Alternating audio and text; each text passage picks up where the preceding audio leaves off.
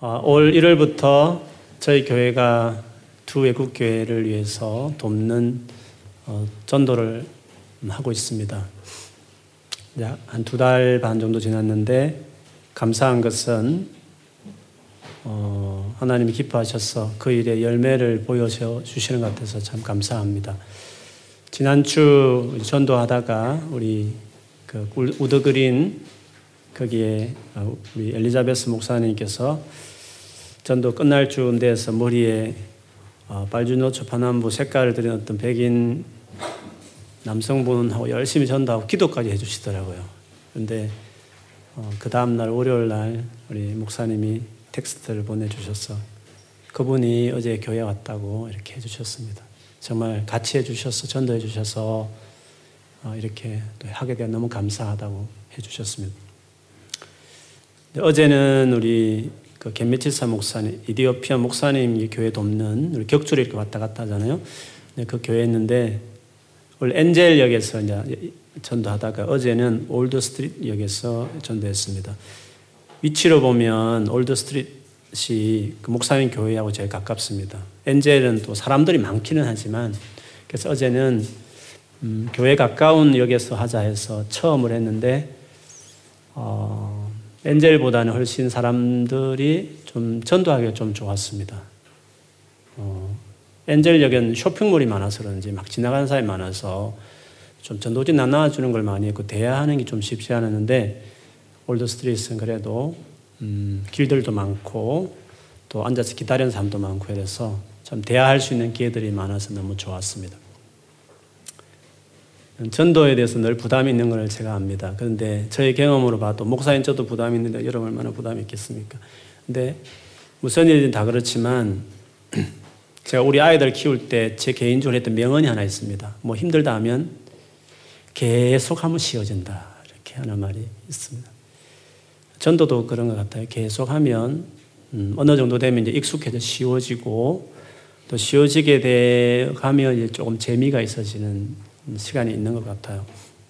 근데 이제 전도진 나눠주는 것이 익숙해집니다. 이건 별 문제가 안 될 정도로 익숙해질 때가 있습니다. 근데 그때 이제 어, 전도하는 사람이 고민하는 걸 좀 나도 대화를 하면서 전도를 하고 싶다 이렇게 그런 마음이 있어요. 어떻게 대화하면 전도를 해야 되는지 궁금해하고 고민할 때가 있죠. 여러분 어, 대화하면서 전도하려면 주제를 날씨부터 꺼내면 안 됩니다. 그러면 날씨에서 스포츠로 정치, 남북 문제 이래가지고 김정은 이래가지고 막 돌다가 끝나버립니다. 가까운 시간. 어, 제일 먼저 만나면 이름 소개하고 바로 한국교회에서 왔다 이렇게 소개하면 됩니다. 그리고 나는 옛날에 사실 예수 안 믿었다 하면서 어떻게 예수를 믿었는지 그리고 내가 지금 예수 믿고 나서 뭐 삶이 다 바뀌는 건 아니잖아요. 바뀐 게 있잖아요. 그 바뀐 부분을 이제 나누면서 바꾸게 하신 예수 그리스도에게 이제 이야기하게 될 수밖에 없죠. 그래서 복음의 핵심인 예수님에 대한 이야기하고 어, 그분이 하신 십자가를 이야기하다 보면 복음을 전하는 대화를 이제 할 수 있는 거죠.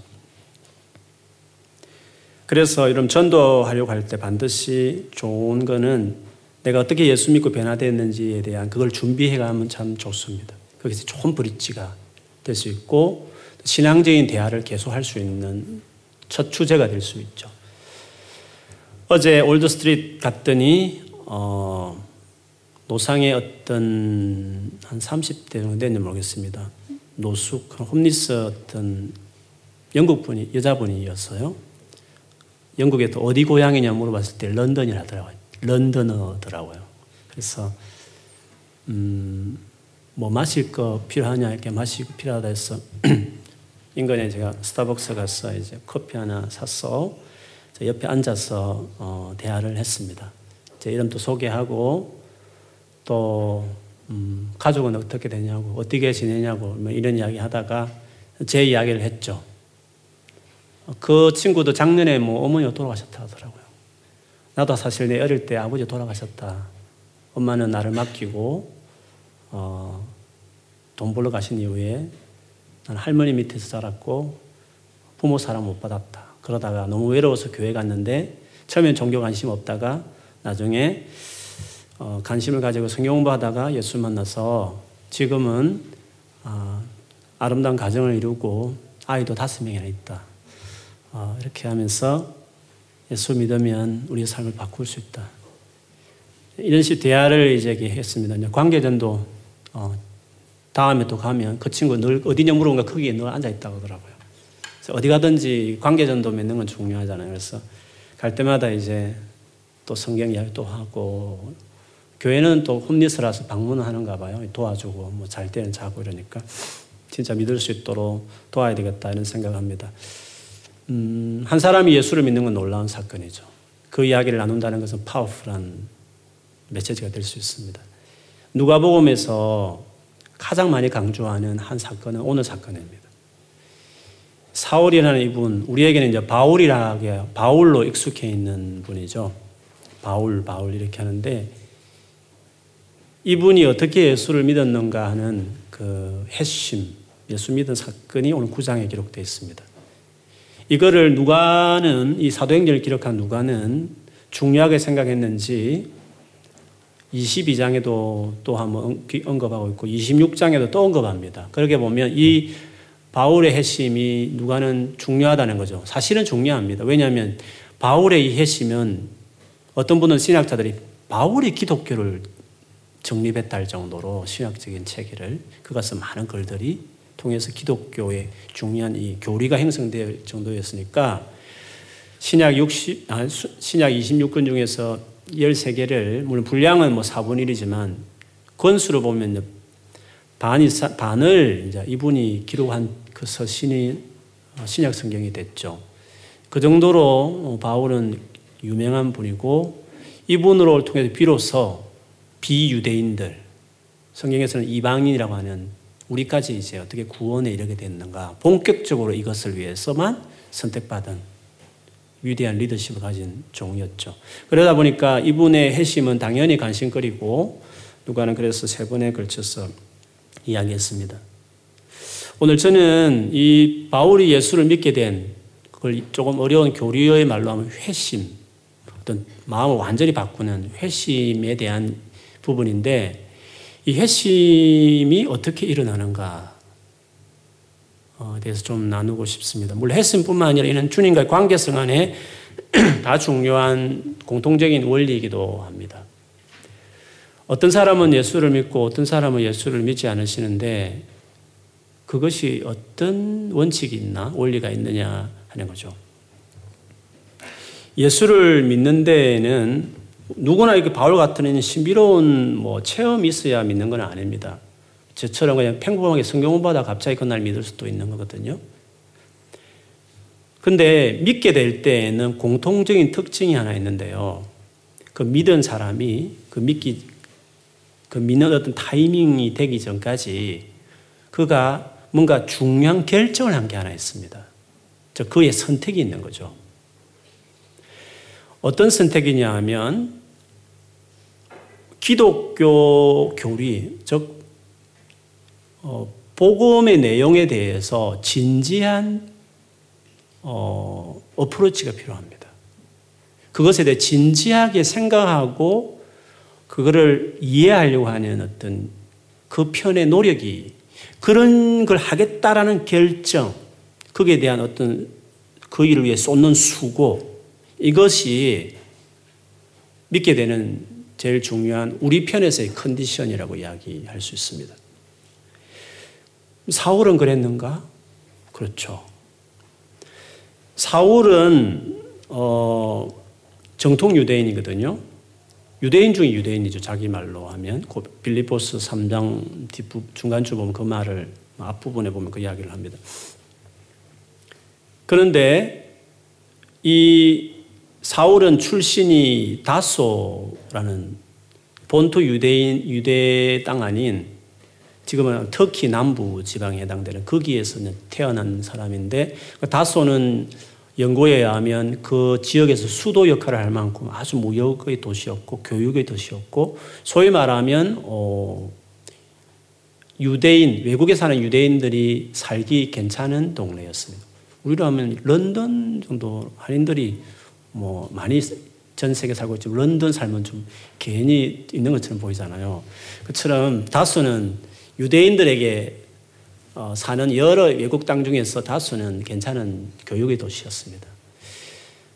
그 곳에서 살았은 자 유대교로 한다면 헬라파 유대인이죠. 본토 히브리파 유대인이 아니고 그래서 바울이 나중에 이제 본토에서 정통 유대교를 이제 배우죠. 가말리엘이라는 아주 유명한 랍비, 톱 우리라면 캠브리지, 옥스퍼드 같은 아주 뭐 학교로 예를 든다면 거기에 들어가서 어, 유대교 엘리트 교육을 그가 받았습니다. 그런데 그가 출신 이제 헬라파 유대인, 해외 살았던 유대인이니까 그 본토 안에도 어, 우리라면 교회가 있으면 영어로만 예배 드리는 교회가 있고 또 전통적인 우리 한국 예배 교회가 있을 수 있잖아요. 영어 예배를 드리는 이유는 해외 살다가 온 한국인들이 한국말을 잘 못하고 영어가 익숙해가지고 그래가지고 이제 영어 예배가 어, 필요해서 영어 예배에 참석하듯이 이 헬라파 유대인들이 모이는 회당이 있었습니다. 거기는 이제 헬라어를 쓰고 또 해외에 살아온 사람들 같은 입장이니까 서로 서로 이렇게 하는 해당이 있었는데 어, 사울은 그 해당에 출석했을 겁니다. 근데 그 해당에서 유명한 한 사람을 만나는데 그게 스데반이었습니다. 스데반이 이제 그 헬라파 유대인들의 해당에 출석했고 거기서 이제 나름대로 이제 예수님에 대해 복음을 전하기 시작하죠. 근데 해당에서 이제 문제가 됐습니다.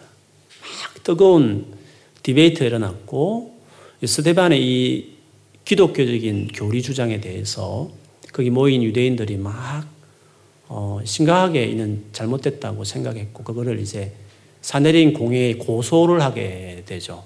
그래서 스데반이 이제 사내들인 공회에 서게 되고 자기 입장을 이제 변호하면서 음, 예수 그리스도를 구주로 받아들이는 사람들이 어떤 식의 어, 삶을 살아가는지에 대한 유대교의 어떤 어떤 차이 변화가 있는지에 대한 그것을 긴 설교가 이제 우리가 살펴서 사도행전 7장에 나와요. 특별히 성전에 대한 이해가 어떻게 달라졌나. 그리고 모세 율법에 대해서 예수님 이 메시아로 오신 이후에 어떻게 달라졌나. 이것에 대해서 스데반이 나름대로 쭉 설명을 합니다. 근데 여러분, 성전이나 모세 율법, 이거는 유대인들에게 정말 중요한 거거든요. 목숨 걸고 지켜온 거예요, 그거는. 그런데 서대반의 요지는 그랬습니다. 성전과 모세 율법이 중요한데 왜 중요하냐면 그것은 오실 예수님을 준비하기 위해서 중요했다는 거예요. 메시아가 오기까지 그 성전을 통해서 모이고 또 안식일 혹은 이방인의 풍습을 좀 멀리 하면서 유대인의 정체성을 잘 지키다가 그 덕분으로 메시아가 정말 우리 민족을 통해 태어나게 하고 그 예수를 통해서 우리가 궁극적으로 구원에 이르게 되는 이게 이제 어 구약의 중요한 성전과 모세 율법의 그 목적이죠. 그래서 예수님 오시기까지 성전과 모세 율법 의식들이 다 중요했는데 드디어 예수께서 메시아로 하나님 보낸 메시아로 이제 오셨기 때문에 성전의 목적은 다 성취됐다 이제. 그리고 모세 율법도 메시아가 오기까지 필요했던 것들 중에서 예를 들면 의식적으로 보면 뭐 짐승의 제사를 드린다 이런 것들은 예수님 오시기까지 메시아의 죽음을 생각하면서 치러왔던 거잖아요. 죄를 용서하는 의식이었으니까. 근데 예수님 오셔서 죄를 진짜 다 완전히 영원히 용서했으니까 뭐 그런 제사법도 이제 필요 없고 뭐 등등 해서 어 여러 가지 이제 모세율법 안에 성취로 인하여 당연히 따라오는 변화들이 있는 거거든요. 네, 그런 식으로 이제 설교를 했죠. 거기에 무시하는 것도 아니고 필요 없다는 것도 아니었어. 다만 성취했다. 목적을 다 이루었다. 그런 취지에서 이제 성전에 대한 본인의 관점, 모세율법에 대한 이야기들을 쭉 했는데 사울은 그리고 정통 유대인들은 그 관점을 어, 위험하다고 생각한 거죠. 왜냐하면 이렇게 되면 성전이 이제 별 그렇게 중요하지 않거든요, 옛날처럼요. 그리고 철저까지 지키는 어, 모세 율법의 어떤 조항들이 이제는 더 이상 중요하지 않다는 생각을 가질 수 있으니까 유대교를 뿌리채 흔들 수 있는 가르침이라고 생각하게 된 거죠. 그래서 아주 이것에 대해서 심각하게 이의 제기했고 그리고 종교 재판까지 이제 붙을 정도가 된 거죠. 아마 이 정도 되기까지 사울은 그 회당에서 스테반과 아마 열띠게 신학적인 논쟁을 했을 수 있어요. 왜냐하면 스테반이 스테반 또 만만치 않은 성경에 대한 지식이 있었고 바울은 또 뭐 이후에 그가 쓴 서신을 봐도 성경에 대한 아주 해박한 그리고 구약 성경을 정말 열심히 연구했던 사람이었기 때문에 누구보다도 많은 토론을 했을 거예요. 이런 과정을 통해서 사울은 기독교를 이해하게 됐어요. 그리고 기독교가 주장하는 것이 뭔지에 대해서 신학적으로 통찰한 거죠. 그래서 딱 생각이 위험한 거다 이런 생각이 든 거죠. 스데반이 설교하고 거기에 대해서 흥분했던 많은 유대인들이 돌로 쳐 죽일 때 그 처음 돌을 치는 그 정인들의 옷을 사울이 맡았어요. 제일 앞에 있었죠. 스데반이 막 설교할 때 제일 앞에서 해당해서 말하더니 또 여기 또 말한다 하면서 그걸 딱 듣고 있었죠. 그리고 이거는 그냥 두면 안 된다 생각해서 기독교 말사를 하기 위해서 본인이 대제사장은 사두개파인데 바리세파로서 사두개파에게 이 부분 같이 협력하면서 예루살렘부터 시작된 교회 핍박에 선봉에 서서 사울이 이제 핍박하기 시작합니다. 사실은 이 같은 태도는 그 서성 가말리엘하고 태도가 다릅니다. 가말리엘은 사울의 아주 사랑하는 존경하는 서성이었는데 가말리엘은 기독교에 대한 생각은 좀 달랐습니다. 내버려 두자 어, 주장이었어요. 한번 사, 사도들이 두 번째 붙잡혔을 때 죽이자 말자 재판이 붙어서 죽이는 쪽으로 분위기 갔는데 그때 가말리엘이 일어서 가지고 한마디 하잖아요. 이 운동이 사람에 의해서 되어진 운동이면 얼마 안 못 간다. 옛날에 우리 많이 봤지만 곧 허지부지 될 거다. 그런데 만약 하나님께서 움직인 시작하는 운동이면 괜히 손대는 것은 하나님을 대적하는 꼴이 되니까 제일 좋은 방법은 그냥 두는 거다. 이런 식으로 해서 그 회의 분위기를 정리를 했거든요. 서성이 그런 견해를 가지고 있었기 때문에 당연히 제자인 사울은 그 의견을 따르는 것이 옳은데 사울은 그 서성의 의견하고 반대가는 거죠. 동의하지 않는 거죠. 왜 그러냐면 가말리엘, 가말리엘하고 다른 점은 사울은 기독교의 핵심 교리에 대해서 연구한 사람입니다.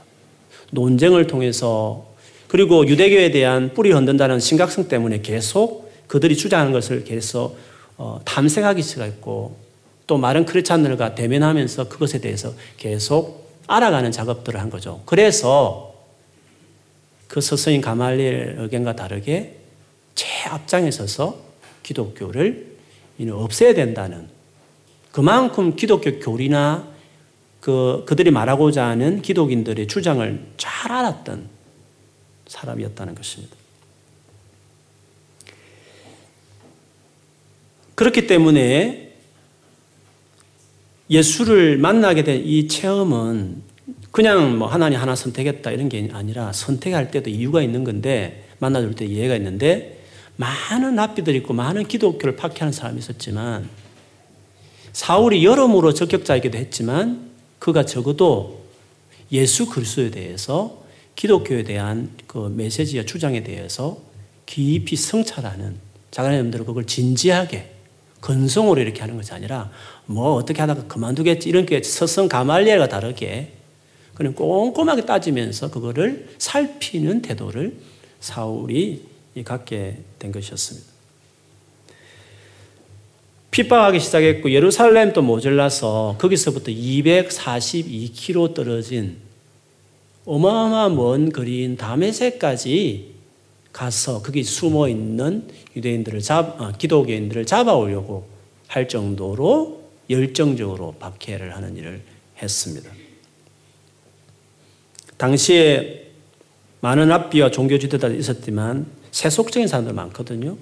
예수님이 요한복 같은 데 보면 저들은 돈을 사랑한다 할 만큼 또 사람에게 인기를 얻기 위해서 잘 보이기 위해서 일부러 뭐 기도 많이 하네, 뭐 금식하네 이렇게 사람의 칭찬, 명예, 권력 이런 것에 눈먼 종교지도자 많았거든요.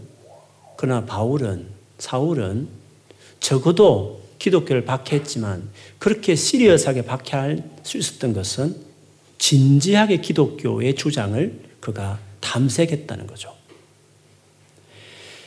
빌리포스 3장 6절에 보면 그가 얼마나 열심히 했는지 이렇게 말합니다. 나는 열심으로 교회를 박해하는 자였다. 이어서 하는 말이 율법의 의로는 흠이 없는 자였다. 이렇게 말했습니다. 스스로 그렇게 말할 정도였으면 율법 구전 서기관들이 말하는 전통 만든 전통까지 다 지키는 정말 순수하게 종교에 진지하게 응했던 그랬기 때문에 이 정도 박해하는 데 앞장설 수 있었던 거였죠.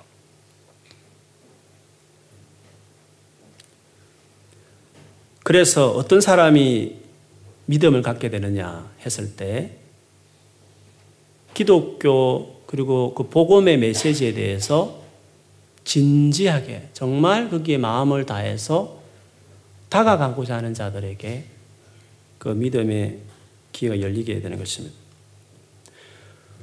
물론 긍정적으로 열심히 사모해서 가는 것은 더 좋겠죠. 그런데 그 완전히 반대일지라도 아주 이 사울같이 차가운 기독교를 멸할 목적으로 일지라도 적어도 무관심하지 않고 성의를 다해서 어, 정말 열심으로 그것을 알기 위해서 삶을 들였을 때 그때 믿음을 갖는 일이 나타나는 거죠. 그런데 이런 사울 같은 케이스는 역사적으로 많습니다. 배너를 배너라 영화를 원래 그 작성했던 유 웰리슨 아, 생각이 안 나는데 그분도 원래 기독을 박해하려고 하다가 기독교 조사하다가 회심한 사람이거든요. 그리고 우리 교회에서 좀 판매하는 뭐 예수는 역사다, 충격 믿음 사건, 이 저자가 스트로벨, 리 스트로벨이라는 목회자신데 이분은 예일대 법대 석학이었고 또 유명 언론의 기자 생활을 오래 했던 분이 있습니다. 어, 기자의 그 정신과 그 똑똑한 머리로 어떤 계기가 있어서 이 기독교를 그냥 두면 안 되겠다 해서 기독교의 잘못을 파헤치려고 기독교를 탐색하기 시작하죠. 그전에는 뭐 기독교 들었습니다. 뭐 교회에서 무슨 말 하는지 들었고 예수에 대한 이야기도 대충 들은 거죠. 그, 그 수준에서 막 비판을 반대했는데 제대로 이게 이 무너뜨리기 위해서 비판하기 위해서 똑똑한 자기의 머리로 한번 논리적으로 이 기독교의 허점을 파헤치기 위해서 적당하게 그냥 인터넷 돌아다니는 그런 사이트 글 말고 진짜 기독교의 전문가라 할 수 있는 사람들 각 분야에 만나서 인터뷰를 하기 시작하죠. 그러다가 겉으로 겉돌게 하듯이 기독교를 볼 때는 몰랐는데 성경을 볼 때는 몰랐는데 진지하게 들어가서 이렇게 토론하고 살펴보니까 믿을 만한 근거가 있다는 것을 발견하게 되죠. 그래서 그 과정을 통해서 이 사람이 이제 회심을 해요. 예수를 믿게 되고 그래서 그것을 이후에 이제는 열렬하게 자기 같은 잘 모르고 어수룩하게 알아가지고 비판하는 많은 사람이 있는 걸 알고 있었기 때문에 그래서 제대로 기독교에 대해서 변정할 목적으로 그 두 권의 책을 이제 쓰게 된 것이었습니다. 그처럼 진지하게 기독교 메시지에 응하면 믿음의 가정에 들어갈 수 있는 거죠. 여러분 분도 있겠지만 요즘에 한국 교회에 많은 교회 강단에 서서 어, 메시지를 전하는 한 교수가 있습니다.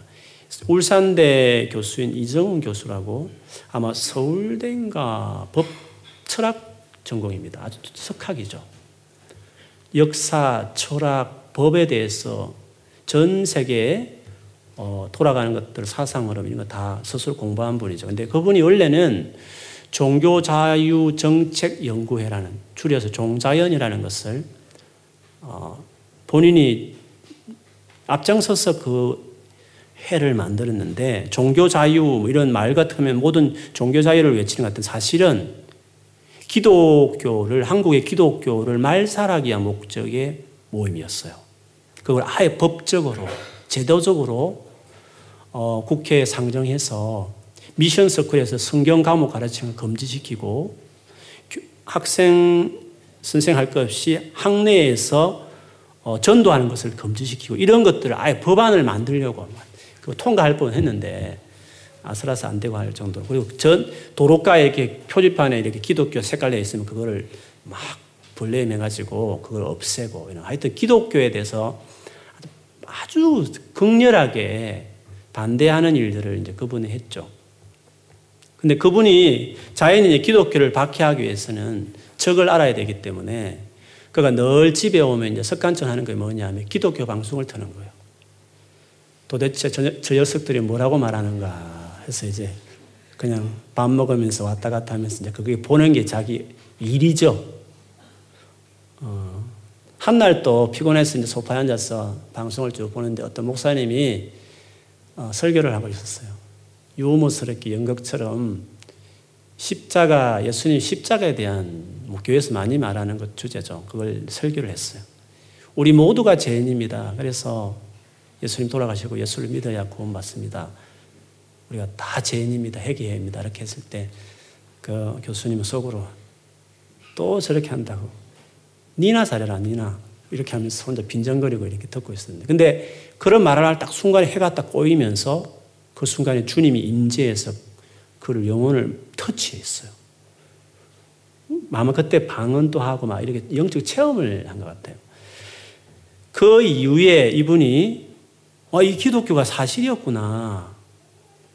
지금까지 들었던 많은 정보들을 다시 정리하면서 이제 내가 얼마나 어, 무서운 짓을 해야 하는지를 깨닫고 지금은 이제 나와서 강단에 이제 한국 교회를 순회하면서 뭐 대형 교회, 많은 교회 다 정신없이 집회를 하면서 전 세계적으로 유엔까지도 동성애라는 이 키치 프레이드를 인권이라는 걸 내세워서 기독교가 가치를 중요하게 생각하는 가정을 해체시키고 그리고 이렇게 해서 결국 이 가치에 버티목이 되어 있는 기독교가 그래야 말살을 될 수 있기 때문에 아예 정책적으로 유엔을 등에 업고 어떻게 전 세계적으로 지금 어, 기독교를 말살하고 있는지에 대해서 본인이 그걸 알았기 때문에 이제는 한국 교회에 그냥 아무 생각 없이 이렇게 정치나 사회를 보지 말고 어, 우리 정신을 차려야 된다. 우리가 이렇게 하다라는 곧 핍박받는 시대가 눈앞에 닥쳐 있다. 하면서 막 그거 생각하면 두려워 잠이 안 올 정도로 그분은 그 상황을 봤기 때문에 그거를 막 외치면서 이제 그렇게 하는 그분도 저는 마찬가지라 생각해요.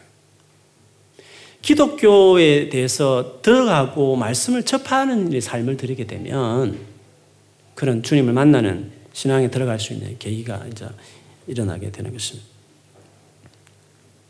그런데 이런 기독교의 핵심, 복음, 복음의 핵심이 예수 그리스도에 대한 이런 메시지와 진리에 대해서 만일에 관심이 없다면, 별로 그렇게 중요하지 생각하지 않고 살아간다고 한다면, 그런 사람이 평생을 교회 다닌다고 해서 예수를 믿을 수 있을까요? 교회를 평생을 다녀도 진지하게 그 복음과 진리에 대해서 자기 삶을 들이지 않는 신앙생활을 하면 교회 다녀도 믿을 수 없는, 믿지 않는 사람들이 생기는. 시간이 나면 교회 오고, 어, 바쁘면 그냥 안 가고, 그리고 자기가 지금 중요하게 생각하는 그것을 위해서만 열심히 막 최선을 다해서 하고, 이 예수 그리스도를 알아가는 일에 대해서는 등한히 무관심하게 이렇게 하는 거죠.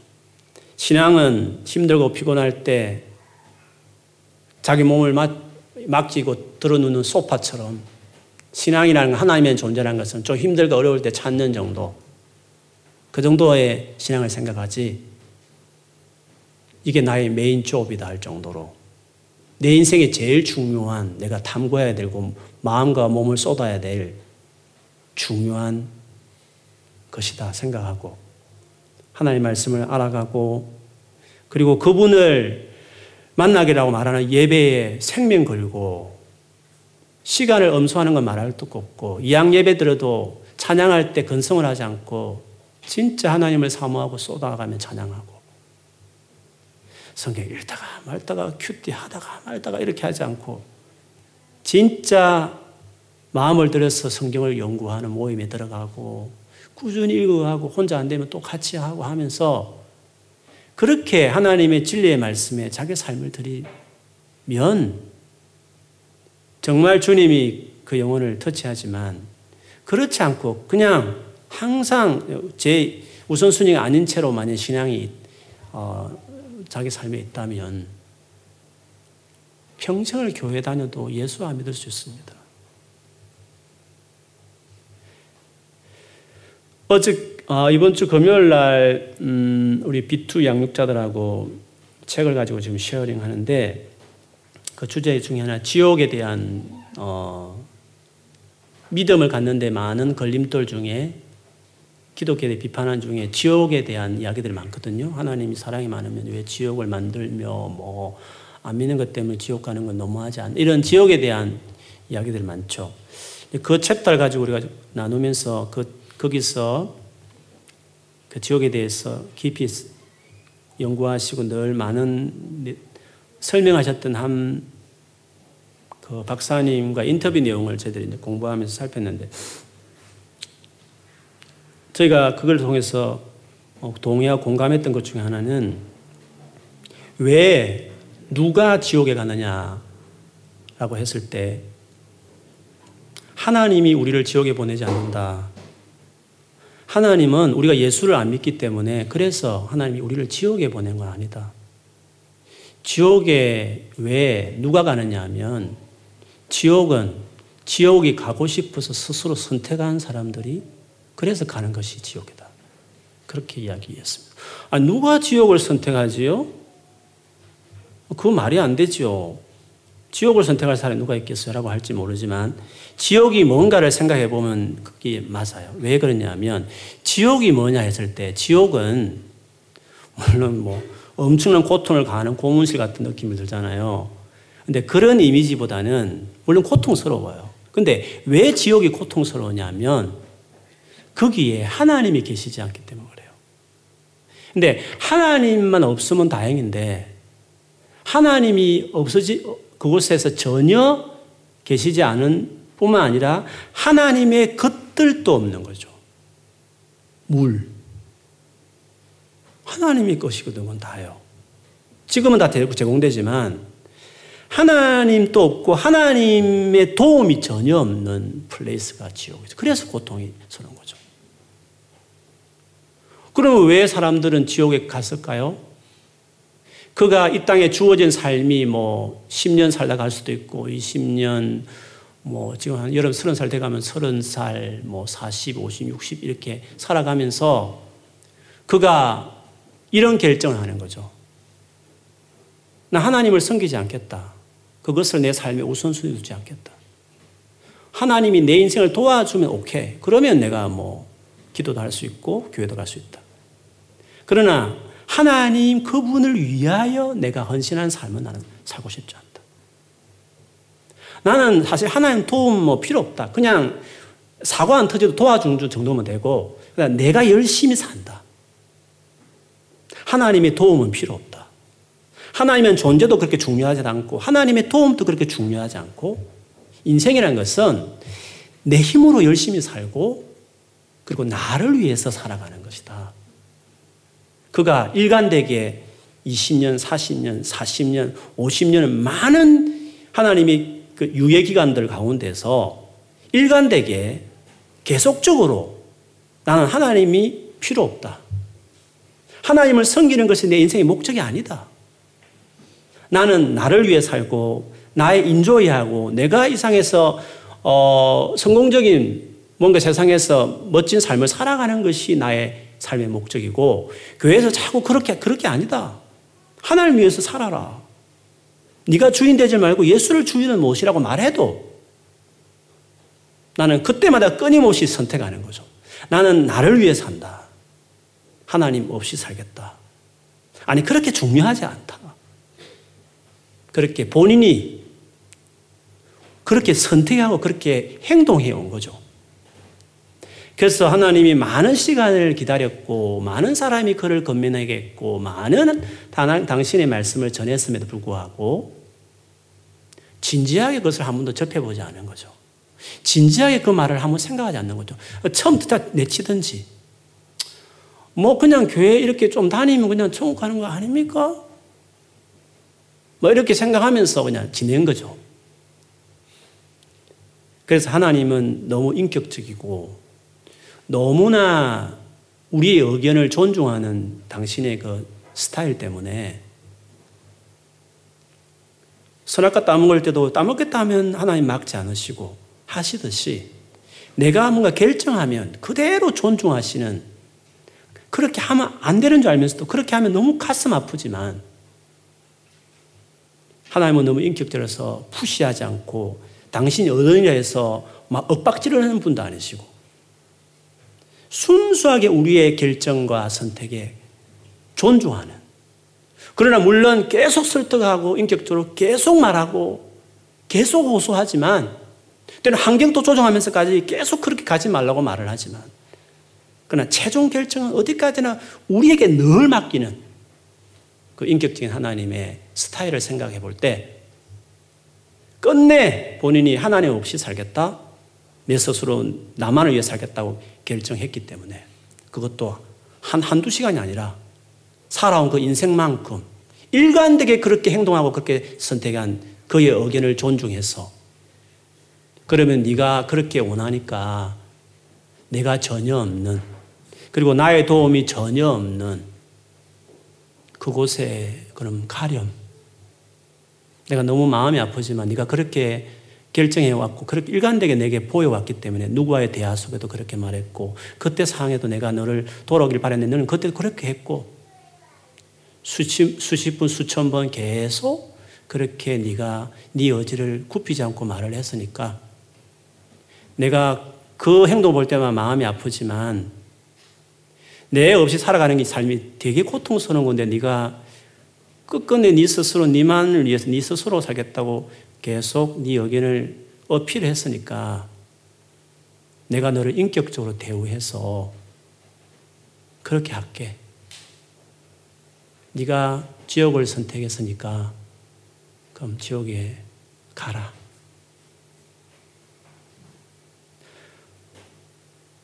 주님은 우리의 선택과 결정을 그 지옥에 지옥이 있는 것도 지옥에 보내는 것도 우리를 향한 최선의 존중이죠.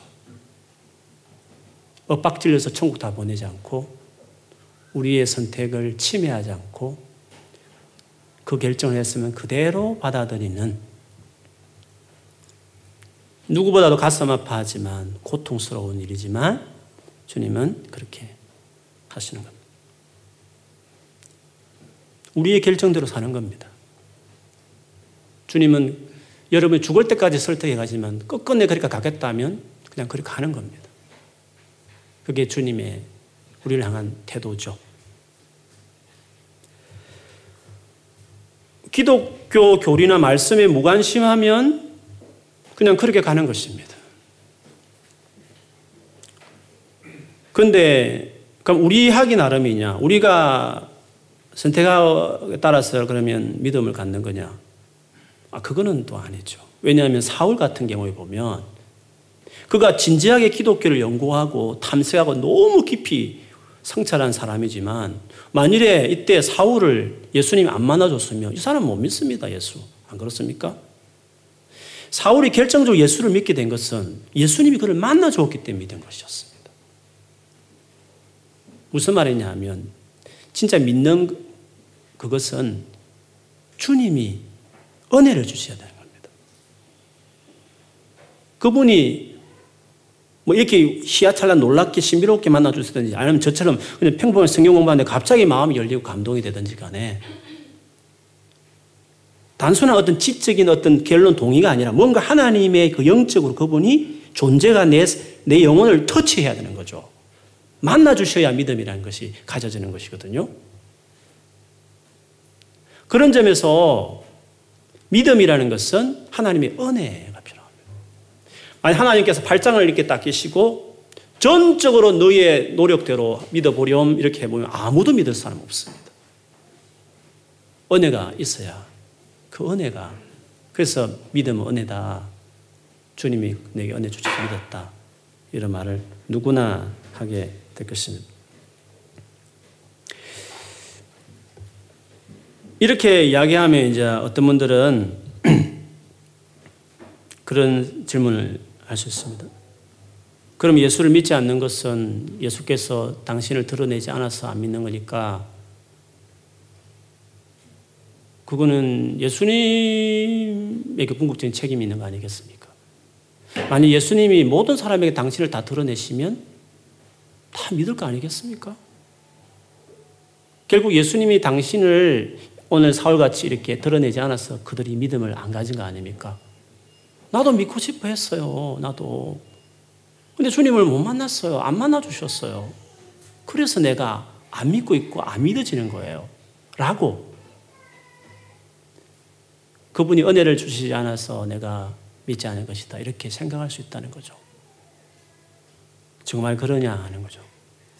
맞아요. 주님이 만나주셔야 믿음을 갖는 걸 맞아요. 그런데, 그런데 만나 주시는 사람이 있는 거죠. 누구에게? 진짜 예수님이 관심 있는 사람에게. 어느 정도 진짜 중요하게 생각하고 관심 있는 자들에게. 우리의 어떤 태도가 필요한 거예요.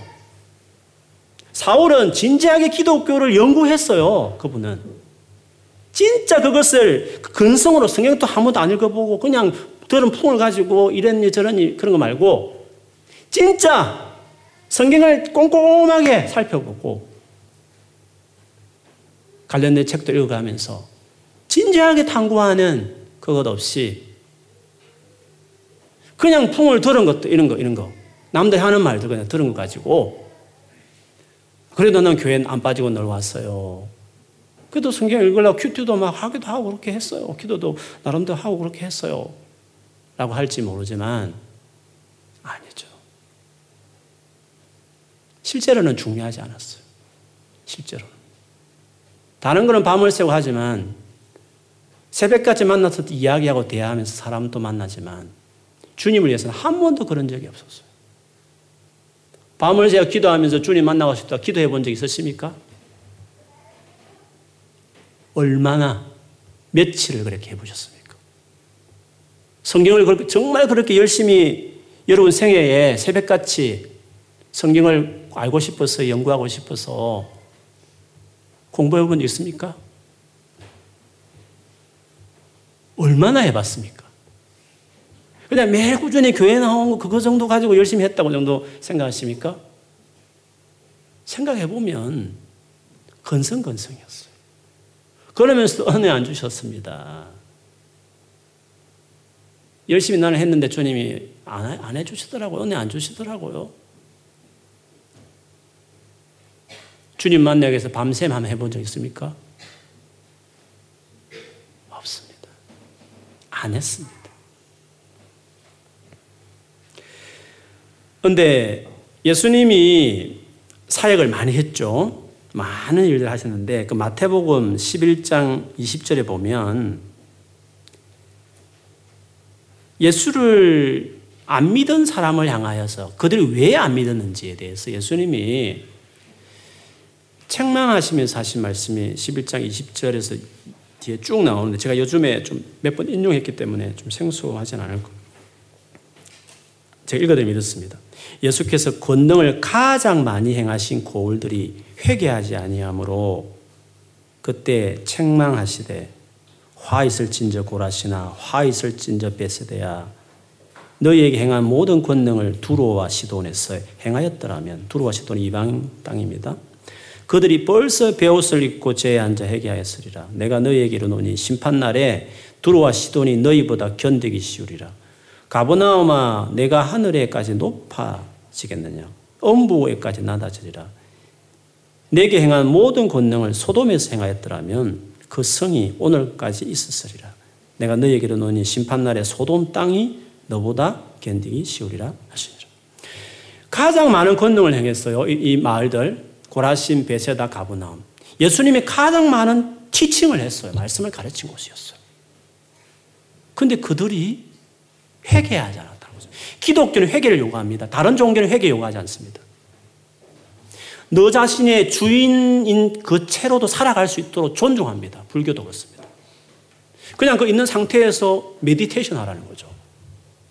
주인의 자리에서 내려오르는 회개를 요구하지 않습니다. 타 종교도 마찬가지입니다. 그냥 주인으로서 네가 네 인생을 위해서 열심히 네 행복을 위해서 쭉 살아가. 대신 죄짓지 마. 그런 식이죠. 근데 기독교는 다릅니다. 진짜 하나님은 다릅니다. 네가 주인의 자리에서 내려와. 네가 네를 위해서 살지 말고 네가 나를 위해서 살아야 돼. 나도 너를 위해서 살게. 이게 회개거든요. 회개는 뭐, 뭐 재짓고 나서 잘못 나왔습니다. 이게 회개가 아니라 회개는 근본적인 노더십이에요. 주권의 문제예요. 근데 이 회개는 쉽지 않습니다, 여러분. 예수를 안 믿는 이유는 이것 때문에 안 믿는 거예요. 이것 때문에. 왜? 예수를 믿으면 뭔가 그분께 다 바쳐야 될 것처럼 생각되거든요. 지금 이 나쁜 짓하고 대충 즐기고 살아가는 것을 멈춰야 될 것 같은 생각이 들거든요.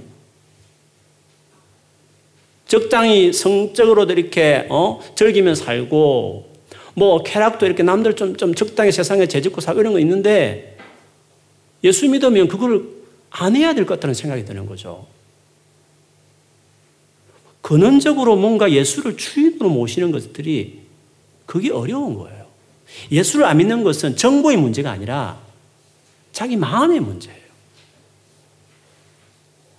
그래서 이렇게 수많은 권능을 행하고 말씀을 전해도 충분한 정보와 정명이 될 만한 놀라운 초자연적 기적을 베풀어도 그들이 어떤 이방인보다도 어떤 타락한 소돔성보다도 자기를 안 믿었다고 주님이 탄식하며 책망을 하신 거죠. 그러신 다음에 주님이 이제 하나님을 향해서 기도를 하는 장면으로 바뀌는데 이렇습니다. 그때 예수께서 대답하여 이르시되 천지의 주제이신 아버지여 이것을 지혜롭고 슬기 있는 자들에게는 숨기시고 어린 아이들에게는 나타내심을 감사하나이다. 옳소이다. 이렇게 된 것이 아버지 뜻입니다. 내 아버지께서 모든 것을 내게 주셨으니 아버지 외에는 아들을 아는 자가 없고 아들과 또 아들의 소원대로 계시를 받은 자 외에는 아버지를 아는 자가 없느니라. 하나님의 결정이죠. 뜻입니다. 지혜롭고 슬기롭다고 스스로 교만한 자들에게는 궁극적으로 예수를 믿는 은혜를 안 주십니다. 교회를 평생을 다녀도 어린아이 같이 주님 당신이 내 삶의 주인입니다. 내가 살아가는 목적은 예수를 위해 사는 겁니다. 내가 공부하는 것도 직장 다니는 것도 결혼하는 것도 모든 삶의 목적은 예수입니다. 당신이 중요합니다. 이런 고백이 안 오는 사람은 예수 믿는 사람 아닙니다. 아직 구원받은 거 아닙니다. 그런데 이것을 일관되게 주님은 복음서 조금 읽어보세요. 주님 그걸 요구합니다, 우리에게. 그것이 그렇게 하는 바꾸는 것이 회개거든요. 좀 재짓고 하고 잘못해서 하나님 벌 받을 용서 이게 회개가 아니라 근본적인 삶의 방향을 바꾸는 게 회개입니다. 그런데 이거는 힘든 거거든요. 잘 안 하고 싶은 일이란 말이죠. 그렇기 때문에 수없는 설교를 평생을 교회 다니면 들어도 또 뭔가 뭐 기적도 경험하면 병 낫는 것도 경험할 수도 있어요. 병 나았다고 예수 믿는 겁니까? 예수님 병 고친 모든 사람 다 예수 믿었습니까? 병 고칠 수 있고 한상을 보고 다 별, 별 모든 체험을 다 할 수 있습니다. 예수 믿는 건 그거는 다릅니다. 체험하고 예수 믿는 건 다른 것입니다. 그 체험 하나도 없어도 로도십. 예수님이 주인이다. 내가 살아가는 오직 한 가지 목적은 예수를 위해 사는 것이다. 이 고백이 진짜 고백이면 당신은 구원받았고 그 고백이 아직 안 나온 사람은 아직 구원받은 거 아닙니다. 그러면 어떻게 살지? 자기를 위해 사는 거죠. 자기 인생을 위해서. 하나님은 도움될 것 같으니까 기도하고 이렇게 하는 거죠. 마지막 종착지는 그렇게 성의 없이 대하고 필요 없게 대했던 그 하나님. 그래 하나님이 전혀 없는 그분의 도움이 전혀 없는 자기 힘으로 물을 구하고 자기 힘으로 햇빛을 구하는 그 결정대로 이제 귀결이 되는 거죠. 주님은 인격적이셔서 우리의 그 결정대로 어린아이 같은 자들에게는 진짜 주님을 알게 오늘 사울 같은 이런 식의 어떤 원칙대로 만나게 하시는 은혜를 주시지만 계시를 주시지만 그러나 그렇지 않은 자들에게는 보지 못하게 알지 못하게 그게 하나님의 뜻이다. 아버지 당신이 그렇게 아버지가 그렇게 정한 거 제가 잘 압니다. 저도 속상하지만 저들이 그렇게 결정해서 저렇게 된 거를 너무 마음 아프다고. 너무 마음 아픈 나머지 마지막으로 이렇게 호소하죠. 이게 유명한 구절 요렇게 나온 겁니다. 수고하고 무거운 짐진 자들아 다 내게로 오라. 내가 너희를 쉬게 하리라. 나는 마음이 온유하고 겸손하니 나의 멍에를 메고 내게 배우라. 그리하면 너희 마음이 심을 얻으리니 이는 내 멍에는 쉽고 내 짐은 가벼움이라 하시니라. 수고하고 무거운 이제 그냥 뭐 도피하는 마음 오라 그런 말 아닙니다. 나에게 헌신해라. 대충 그렇게 네 자신을 위해 살지 말고 나에게 올인해라. 멍에 메고 정말 네 삶을 마음을 다해서 진지하게 우선순위를 두고 멍에를 메고 내게 배우라. 한 번도 그렇게 안 했으니까 은혜가 없었던 거야. 그래서 그렇게 안 했으니까 진짜 믿음이 없었던 거였어. 한번 그렇게 한번 해봐. 지금이라도 진짜 주님이 그렇게 경험 안 해봤지만 일단은 취지가 뭔지 아니까 진짜 그렇게 주인이라고 말을 하니까 진짜 그런지 테스트하는 마음으로 내가 한번 1년은 성경을 한번 내가 파헤쳐 보겠다. 다른 거 하면서 내가 이걸 하면서 진짜 심혈을 기울여서 진지하게 성경을 한번 공부해 보겠다. 그리고 정말 마음을 쏟아서 당신의 계신 만나달라고 내가 진지하게 한번 기도를 해서 내가 해보겠다. 그렇게 멍에를 메고 내게 배우면 쉼을 얻을 거다. 쉼. 죄 용서로 인한 구원을 받을게 될 것이다. 우리는 apply만 해도 회사 다 취직되지 않습니다. 아무리 원해도 못 가는 대학도 있습니다. 신앙은 심은 대로 거둡니다. 노력한 만큼 얻어지는 것이 믿음입니다. 그래서 제일 쉬운 겁니다. 노력해도 안 되는 게 있으면 억울한 거잖아요. 그러나 심은 대로 거두리라. 하나님은 절대 마누 속이지 마라. 하나님은 그대로 준다. 그렇게 주님이 말씀. 성령을 따라 심으며 영생을 거두고 자기 육체를 따라 자기를 위해 살아가는 사람은 멸망을 받는 것이다. 네가 결정한 거다. 그렇게 말씀. 그 주님은 하나님의 계시받은 자 외에는 나를 아는 사람 없다. 마치 이게 막 예정론 같이 뭐 하나님이 다른 거 우리가 아무리 해도 별볼 소용없어. 하나님 뭐 은혜를 이렇게 우리는 역할이 없는 것처럼 생각하는 문구처럼 이건 오해할 수 있는데 전으로 보면 그렇지 않아요.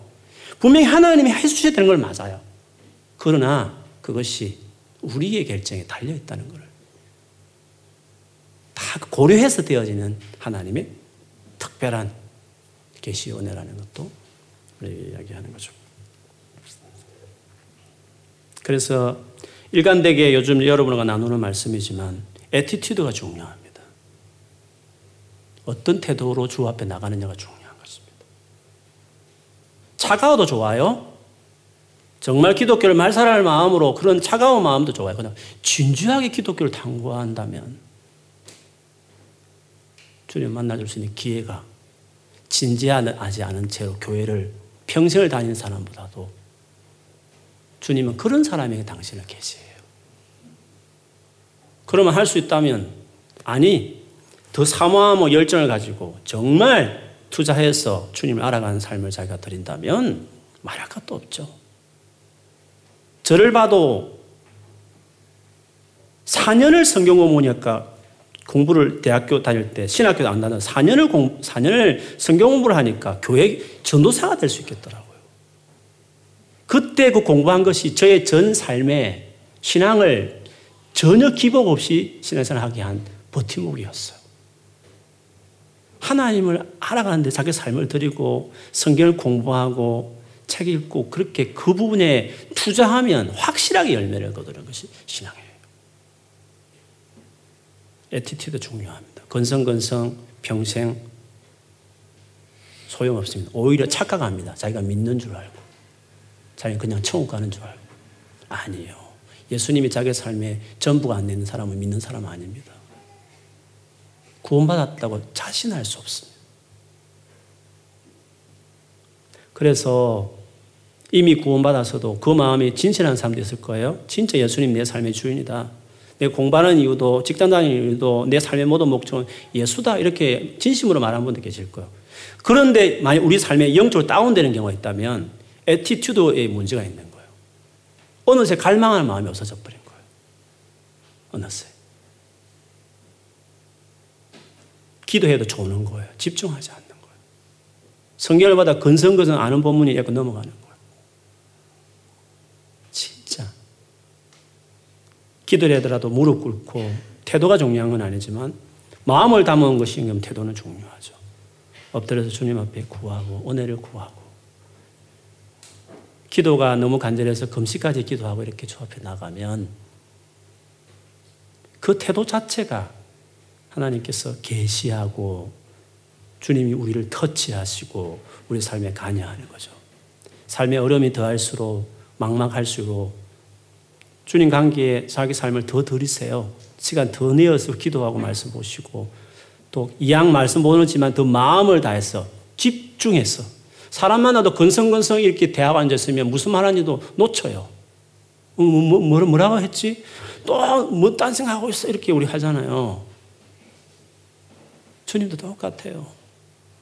예배 이렇게 같이 한 시간 반, 두 시간 들어도 페이 어테이션 하는 거하고 그냥 하는 거 달라요. 기도도 마찬가지예요. 양처로도 느리지만 마음을 다해서 하시면 똑같은 일도 달라요. 주님은 인격적인 분이에요. 그분도 마음이 고 생각이 있는 분이세요. 다 봐요. 다 알아요. 여러분도 만났는데 성의 없이 나를 대하면 기분 나쁘잖아요. 하나님도 똑같은 분이죠. 하나님도 당연한 거잖아요. 그거는. 진짜 하나님을 하나님답게 높여드리고 경외하고 정말 예의를 갖춘 태도를 그래서 예배 드릴 때 복장도 그랬어. 하나의 그 마음의 표현으로 정말 잘 입고 오고 그분 만나기로 약속을 지킨 예배 시간은 잘 지키고 그분을 정말 찬양한다면 정말 마음을 목청껏 노래하고 이 하나하나가 다 성이에요. 그렇게 하면 하나님은 은혜가 오늘 찬양 가운데 은혜가 충만하다. 뭐죠? 넘치네. 그 은혜가 넘치네. 은혜는 언제나 넘쳐요. 우리의 태도가 거죠. 신앙은 쉬운 겁니다, 여러분. 은혜 받는 건 너무너무 쉬운 겁니다. 예배 회복을 아직도 몇 달째 예배 회복해달라고 기도하는 분들 혹시 있는지 모르겠습니다. 바보입니다. 하나님 왜 예배를 회복시키지 않지 기도하는데 자기가 태도를 안 고치니까. 오늘에도 회개하고 하면 그냥 예배 회복되는 거지. 뭘 그렇게 몇 주째 예배 회복을 자꾸 관계 회복을 위해서 뭐 계속 기도 올려요. 독생자까지 아끼지 않는 하나님이신데 뭘 우리에게 아까워하시겠어요? 다 문제는 attitude예요. 겸손히 네 하나님과 동행하는 것이 아니냐. 겸손해야 돼요. 나는 마음이 온유하고 겸손하니 이런 나에게 오려면 멍에를 맨다는 것은 그 태도가 중요한 거죠. 그렇게 하시면 됩니다. 신앙생활은 쉽습니다. 은혜 받는 것도 쉽고 주님을 경험하는 것도 쉽고 주를 위해 살아가는 것도 쉽고 주님을 닮아가는 인격으로 세워진 것도 쉽습니다. 투자만큼 아니 투자한 그 이상으로 구하고 생각하는 것보다 언제나 넘치게 응답하시는 분이 하나님. 흔들어서 꾹꾹 눌려서 주시는 응답하시는 우리 주 자비로우십니다.